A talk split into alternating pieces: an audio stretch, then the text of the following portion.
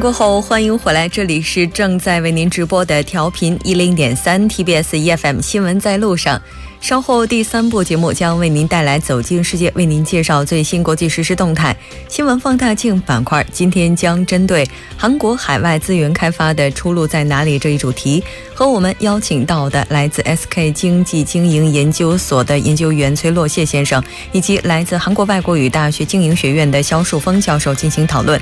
当然，新闻放大镜板块也期待您的参与。您可以发送短信到井号幺零幺三，提醒您每条短信通信商会收取您五十韩元的通信费用。另外，您也可以在我们的官方留言板或者是 SNS 上进行留言。为您简单介绍一下节目的收听方式：您可以打开收音机调频一零点三，也可以登录 TBS 官网。三 w 点 tbs 点 c o 点 kr 点击 efm 进行收听。那另外，您也可以在 YouTube 上搜索 TBS efm 收听 Live Streaming。稍后是广告时间，广告过后进入今天的走进世界。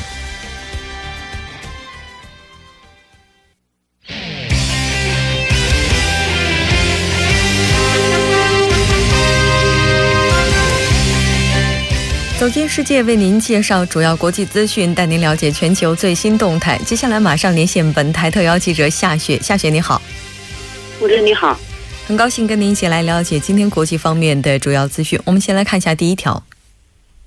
好的，据美国媒体报道呢，美国国务卿蒂勒森与特朗普总统之间存在分歧，并在一个会议上公开指责特朗普愚蠢之后呢，蒂勒森四日再次出面否认与特朗普有分歧，否认会辞职。嗯，是的，应该说他也是在四号的时候在国务院发表了声明。我们来看一下具体的情况。是的，他四日在国务院发表声明称呢，自己从来没有想过要辞职。他表示，只要是总统认为他对实现他的目标有用，就会一直坚守国务卿的岗位。蒂勒森表示呢，他帮助总统成功乃至帮助美国成功的决心，从他接受国务卿这个岗位那一天起，就一直没有发生改变过。而在这个美国的媒体播出一段不利于他的消息之后呢，蒂勒森也是被迫发出了声明。美国媒体称呢，美国副总统彭斯以及多名高端高官也是出动劝说这个蒂勒森不要辞职。嗯，应该说此前这个传闻传的还是非常的沸沸扬扬的，因为我们可能在一些报道当中也了解到，丁勒森和特朗普意见不合的话已经不是秘密。但是无论结果如何，我们目前了解到的官方报道是这些。那我们再来看一下今天的下一条消息。好的，美国执法部门继续调查造成五十九人遇害、五百多人受伤的拉斯维加斯枪击案。目前呢，枪枪手帕多克的动机仍然未明。调查人员发现，他在袭击前曾经经过精心的策划。嗯，是的，应该说这是一起预谋已久的枪击案。而且根据我们了解，这位凶手他在进行这个枪击案之前，曾经服用过镇静剂。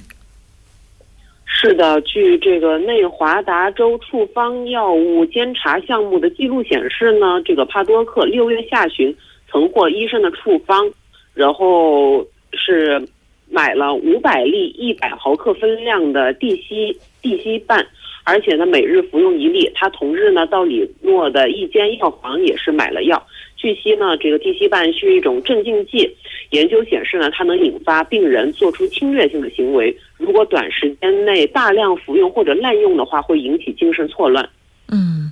至于他究竟为何要服用镇静剂，然后来实施这样一个大规模的暴力或者说是恐怖袭击行为，目前我们还没有了解到更多的信息。那帕多克在案前有哪些动向呢？据警长这个克拉克县的警长形容呢，这个帕多克犯案前经过精心的策划，而且分析过每一步的影响。警方表示呢，帕多克当晚持续开火接近九至十一分钟，警员在酒店房间内搜到的二十三支支按二十三支枪，其中十二把装上了这个撞火式的枪托，令这个半自动步枪可以接近全自动的速度高速连射。而且这个帕多克在之前九月二十九日入住套房之后呢，便一直挂上了“请勿打扰”的门牌，因此呢，清洁人员从来没有进入过房间。据悉呢，该酒店的职员都曾经接受过训练，会留意住客的可疑行动。但是帕多克的行动未曾引起过怀疑。警方表示呢，他的房内至最少有这个十只十十个用来偷运枪支的行李箱。但是酒店职员称呢，如果这个客人是分多次带行李上房的话，他们未必能够有所察觉。嗯，是的，这个预谋的话也是非常明显的。那他为什么会将十月一号的音乐会作为自己袭击的目标呢？据这个毛媒体这个报道称呢，其实他原先的袭击目标是上个月二十二号至二十四日举行的一场更大型的露天音乐会。举行地点呢，距离本次十月一日晚预习的这个音乐会现场大概是九公里，会场的面积横跨十五个街区。他原本呢想预定附近的这个奥格登酒店或者另一间酒店面向会场的高层楼房间。但方便开枪进行袭击，但是同类的房间已经被预定一空，所以说他最终改变了计划。而且据悉呢，该酒店东翼部分房间面向音乐会举行地点，由于这个酒店楼高只有二十一层，高度不及他最终入住的这个曼德勒海湾酒店，所以说呢，他最终使如果以他就现在嗯之前使用的这个枪支射程达四百米计算的话，如果他在此前想预定的奥格登酒店向音乐会群众开枪的话，估计有十一个街区会在这个射程范围内，包括主舞台所在地，可能会造成更大的伤亡。嗯，应该说万幸的是，同类的房间是被预定一空了，但是它造成的是另外一场悲剧。现在的话，警方已经将目光锁向了他的女伴身上。我们来看一下目前进展如何。是的，目前呢，美国联邦调查局已经向对他进行问话，但是没有把他列入疑犯。这个他菲律宾国家调查局证实呢，他的这个女伴丹利在飞期间，帕多克曾经以将这个十万美元汇到他的户头上。消息有嗯，消息指呢，这个有关款项或者可能是用来作为这个人寿保险，而且调查人员还发现。哈多克在过去数周在赌场内曾多次的豪赌，而且失物记录上显示呢，金额均超过了十五万美元，未知输赢。不过，截至这个枪击案当天，帕多克所在的酒店并无任何的欠债。嗯，那这个案件未来会有怎样的一些结果出来？我们也会不断的跟进。再来看一下今天的下一条消息。好的，十月四日，英国首相特蕾莎梅在保守党年会的最后一天发表演讲。他首先就决定提前进行大选，导致保守党失去议会多数席位进行道歉。随后呢，他表示保守党要在脱欧时期重塑英国梦，确保每一代人都比上一代人过得更好，每一年都比上一年更加进步。嗯，也就是说，现在特蕾莎梅向英国人承诺了一个英国梦。那他在演讲的时候提到了哪些内容呢？他首先呢是以自己的祖母为例，他说他的祖母呢曾经做过这个贵妇的女佣，努力工作，最终呢使自己的这个孙辈儿女中出现了好几个教授和一名首相。这是他他的家族呢就可以象征是一种英国梦。而且呢，他在演讲中用了相当大的篇幅，历程保守党派的政府执政七年来在恢复经济和就业等方面取得的主要成就，承诺未来要进一步的保障社会公平，要加大这个廉租房的供应，控制能源的价格。嗯，应该说现在人们诟病比较多的还是那个内阁成员在脱欧问题上现在分歧非常多。就这一点，他是怎么表示的呢？特蕾莎梅呢？针对这一点，她肯定了现任政府内阁成员的团结和努力。她表示呢，现任政府会凝聚共识，履行职责，实现承诺。就人们最关注的脱欧谈判呢，特蕾莎梅表示，处理好脱欧谈判是他们目前政府的首要责任。他向居住在英国的三百万欧盟移民承诺，即将签订的协议将保障他们在英国合法居留的权益。嗯。应该说，当天在演讲当中的话，他也因为身体的一些不适几度停顿，但依然是非常完整的完成了这次演讲。那我们了解到，接下来这个谈判还会继续进行。那到底特蕾莎梅能否带领英国人实现英国梦？我们也拭目以待。再来看一下下一条消息。好的，当地时间十月四日，俄罗斯联邦安全局局长表示，部分叙利亚和伊拉克恐怖分子已学会制造和使用化学武器。嗯，那这次的话，我们了解到，他虽然说提出这样一个言论，但是在什么场合提出来的呢？他当天是在俄罗斯的这个斯诺达，在俄罗斯斯诺达尔举行的第十六届情报机构领导人会议上做出的上述表述。他说呢，俄罗斯针对叙利亚和伊拉克的恐怖分子展开了调查，现在可以证实一些在叙利亚和伊拉克打仗的恐怖分子已经学会了制造和使用化学武器。嗯，那这个恐怖组织袭击的目标是哪里呢？他说呢，这个当前这个伊斯兰国恐怖组织遭受了挫折，所以他们现在正在有针对性的向中东以外的地区渗透。妄图在一些不稳定地区制造新的热点。此外呢，他们正在联合其他一些国际恐怖组织，以建立呢新的全球恐怖主恐怖主义网络。嗯，是的，没错。面对全球范围内的恐袭，国际社会也是必须要团结起来，共同去打击了。好的，非常感谢夏雪给我们带来今天的这期连线，我们下期节目再见。好的，下期见。稍后我们来关注一下这一时段的路况、交通以及天气信息。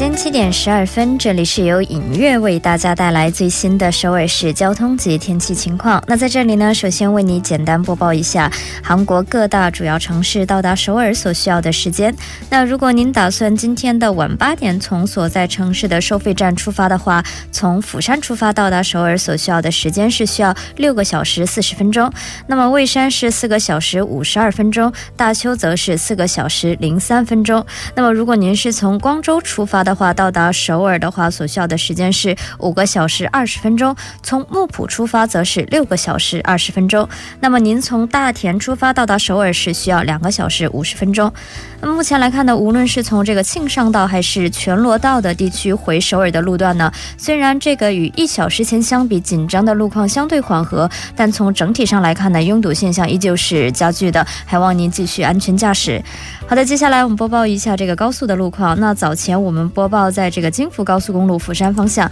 新葛分岔口附近的五车道是发生了交通事故。那受该事故的影响呢，后续交通从这个金谷桥开始，一直到事故的发生地点，交通流量集中，车辆徐行。接下来是在首尔襄阳间高速公路首尔方向，襄阳分岔口到西襄阳分岔口、南春川分岔口到雪岳分岔口呢，都是因车辆增加而交通停滞。接下来我们再看一则发生在第二京仁高速公路安阳方向文鹤分岔口到南东分岔口，也是交通流量集中，车辆徐行。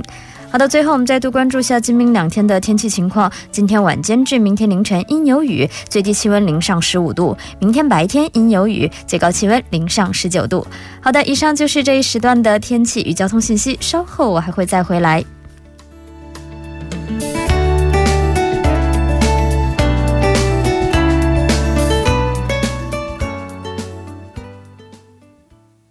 好的，欢迎回来，多角度、全方位为您深入剖析韩中两国实时热点焦点。那今天我们要聊的话题是韩国海外资源开发的出路在哪里？如果您对我们今天的话题有什么想法，也欢迎您参与进来。您可以发送短信到井号幺零幺三，提醒您每条短信通信商会收取您五十韩元的通信费用。另外，您也可以在 YouTube 上搜索 TBS EFM，在收听 Live Streaming 的同时点击对话窗参与进来。那今天我们节目请到直播间的两位嘉宾，一位是来自 SK 经营研究所的研究员崔洛谢先生，另外一位呢是来自韩国外国语大学经营学院的肖树峰教授。两位嘉宾好。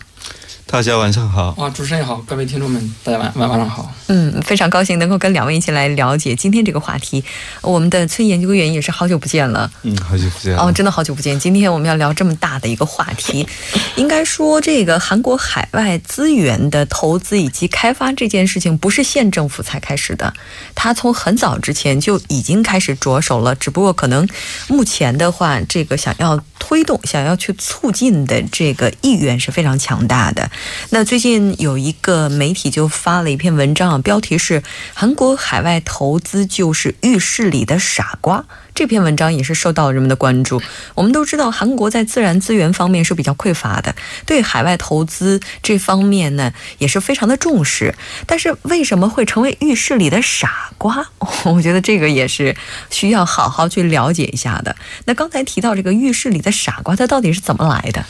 对他这个比喻其实挺有意思，大家可能都有经验。洗澡的时候一般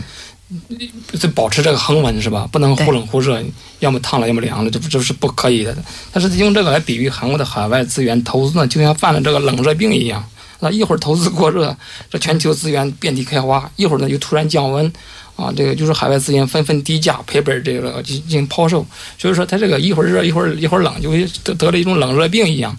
啊，就是所以把它比为这个这个浴室的傻瓜。浴室里本来保持恒温，不能忽冷忽冷忽热。你不知道这原则忽视了，那就成为傻瓜了。啊，就好像洗澡的时候，我们开那个热水的时候，呃，热水开的过了，然后再往旁边调一调，然后又凉了，凉了，然后再调调就又热了。对对。反正总之就是到不了点儿上。对对对。啊，但是其实想要到这个点儿也挺难的。那目前韩国在海外投资的就资源方面，这个投资情况怎么样呢？啊，一般来说，这个二零一一年是韩国在海外投资的高峰期。呃，韩国资源开发协会的呢统计来说的话，是一一年的投资额为呃一百一十七亿美金。啊，可是呢，去年是二十八亿美金，嗯，减少了四分之一。嗯，这个减少的速度比较快一些。哦，这还不是一般的快。相当快的感觉，好像，嗯，就是好像给人的感觉就是迅速的撤资的感觉。其实刚才休息的时间，我们跟这个崔研究员跟这个肖教授也在讨论这个问题啊，说对海外投资的话，其实本身就是一件比较难的事情，特别是对资源的投资，应该是难上加难的。因为对于每个国家来讲，有一些资源它是不可再生的，对，它在吸引外资的时候就会非常的慎重。我们刚才还在说，对海外投资的话，这个投资资源、能源的话，这可能比投资孩子还要难。因为孩子的话，他有一个生长的年限，但资源这个东西，它是经过了几百万年的这样的一个累积才形成的哈。那这几年针对海外投资额这样的一直往下减，这个原因我们可以从哪儿去找呢？对，刚才也提到了，和比如去年它这个投资海外资源的投资一下降到了哈不到二十八亿美元，嗯，和。二零一一年比的话，可能减少了四分之三，和二零一二年的它是八十七点七七亿美元。如果和二零一二年比的话，二零一六年四年来它减少了三分之二以上，就是哇，它它是个骤减，确实从从从房房顶上跟跌跌到地上来，就是骤减，直线降下来的。它最主要的原因可能是就是最近几年的这个国际油气这个这个低油价时代嘛。国际这个油价还是油气资源的价格大幅下滑，使这个企业这个保有的一些价值还有收益呢急剧减少，尤其很多企业推进的项目呢都遭遇了很大的损失，拿成连成本都没有拿回来，就是说可以说，多数海外项目就大部分都没有及时收回成本，就是韩国这个产业通商资源部它发布了一个二零一六年的。啊，海外资源开发的一个报告书，就截止到二零一六年，在过去的十年之内，十年十年之十年之前呢，十年过去的十年之内，韩国海外资源投资的回这个成本回收率呢，平均还不到百分之五十五，就百分之四十五都打水漂了。嗯，但是国有企业它这个现象更严重，它的成本回收率只有百不到百分之三十七，啊，它有时候百分之六十三以上呢。都损失了，呃，都没有拿回来，没有收回来。当然，资源它开发是一个长期的这一个过程，但从短期来说呢，它确实损失了百分之六十三以上。投资投资一百块钱，六十三块钱打水漂了，只拿回来百分之三，拿拿回来三十多块钱。嗯，所以这么，所以说韩国这个现在新政府上台了嘛，这个产业资源部也正在啊制定一些新的原则，防止这种啊这种成本的资源的流失。所以说，在这个当然呢，还有一些。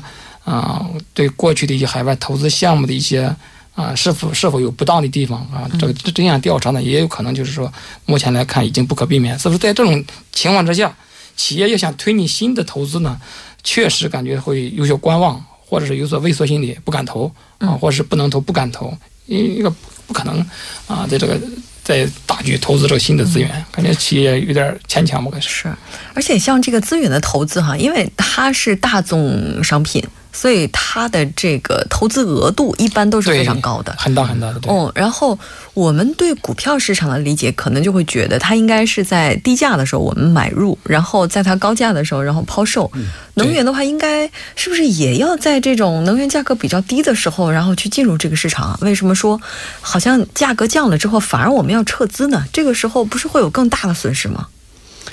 这个。我们这个分析的时候，嗯，过去的有些呃事情呢，呃比较容易分析，我们已经呃看好结果嘛，嗯，可是呢，原来这个资源的开发的话，这个资源自本身这个周期性很强，嗯，所以呢，这个人家投资的时候啊，不知道这是低谷还是高峰，嗯，所以呢，这个相反，比如说高峰的时候投资的话，损失更大，嗯。呃，这个一般这个资源的开发的那周期性的话是大概十年左右。嗯，比如说打个那个石油来说的话，呃，首先开始那个呃勘探开始，然后有些你开发生产等有呃有些过程需要十年多的时间啊，所以呢，这个一般呃提高收益的话要继续投资的啊。呃，因此这个短期的那亏损的可能性比较大。嗯。呃，呃，所以呢，这个短期亏损的有些企业呢，这个负债也增加嘛。嗯。所以呢，这有些这个政治家看，哎，这个公司不行，是，所以，所以呢，选择撤走。嗯。可是长期来说的话，原来这国外有些这样的呃资源开发的话，嗯，是本身高风险。高收入的有些特点啊，也就是说，能源开发、能源投资本身，它就是一个高风险的投资领域。对，如果按照您的说法，十年的话才能够看到收效的话，短期之内的这种三五年的损失亏损啊什么的，是比较正常的一种现象。而在短期的亏损之后马上撤资，它就有可能让我们血本无归了，就再也收不回来了。对对。所以说，现在韩国这几年的话，像刚才这个肖教授也提到了，说在。这么短的时间之内，这个资本投资就降了大概三分之二，对，这是非常不理性的一种行为吧？对对对，这个一般来说都不是很正常的。嗯，呃，这个投资的时候应该考虑这个长期性的有些收益嘛。嗯，然后这个资源的话是本身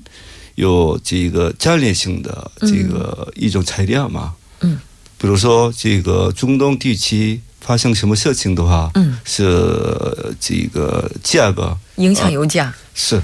呃，这样的话是供给啊，有些这个能源的安全问题。哦，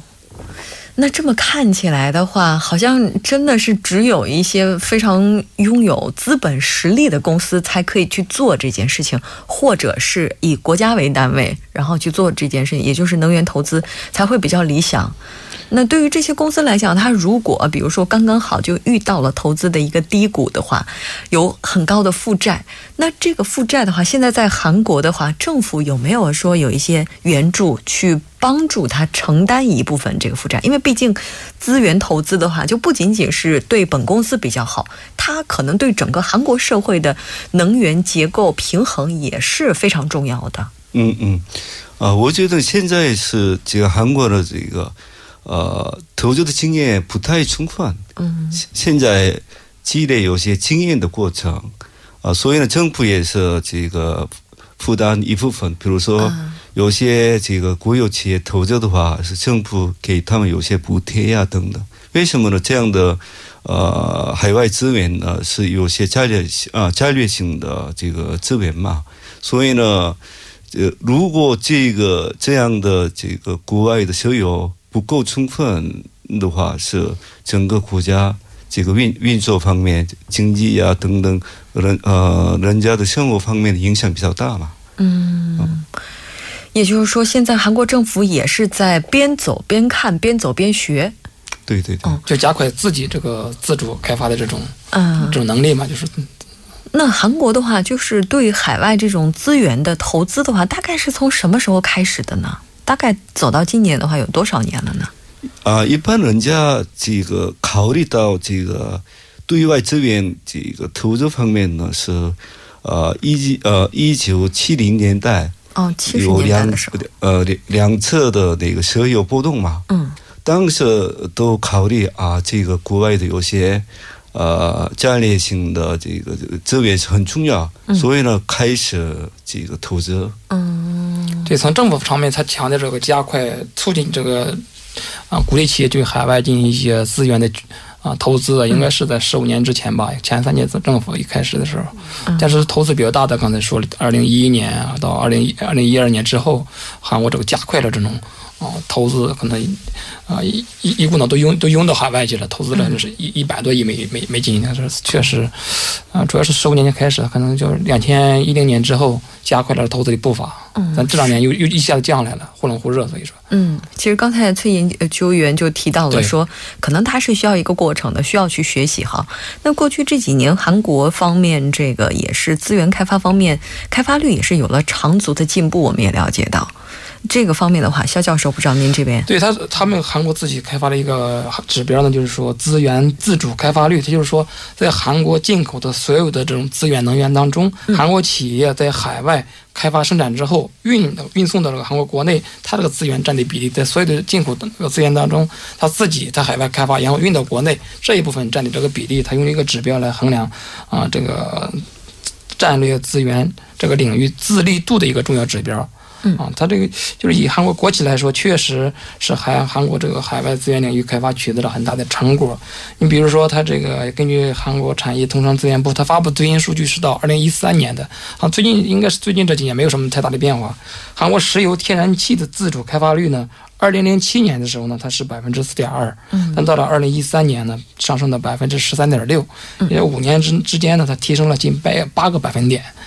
另外呢，还有的他们称为六大战略矿物资源，韩国是矿物资源比较少，比如说这个烟煤、油、这铁、这铜还有这镍这些六大战略资源的自主这个开发率呢，二零零七年是百分之十八点五，到了二零一三年呢，它上升到百分之三十三点三，也就是说五年之间呢上升了近十五个百分点，所以说它这个提升幅度呢还是比较大的，就是说它自己这个战略资源领域自己这个自己的这种啊，我们称为自立度的这种水平呢，确实提升提升比较大。嗯，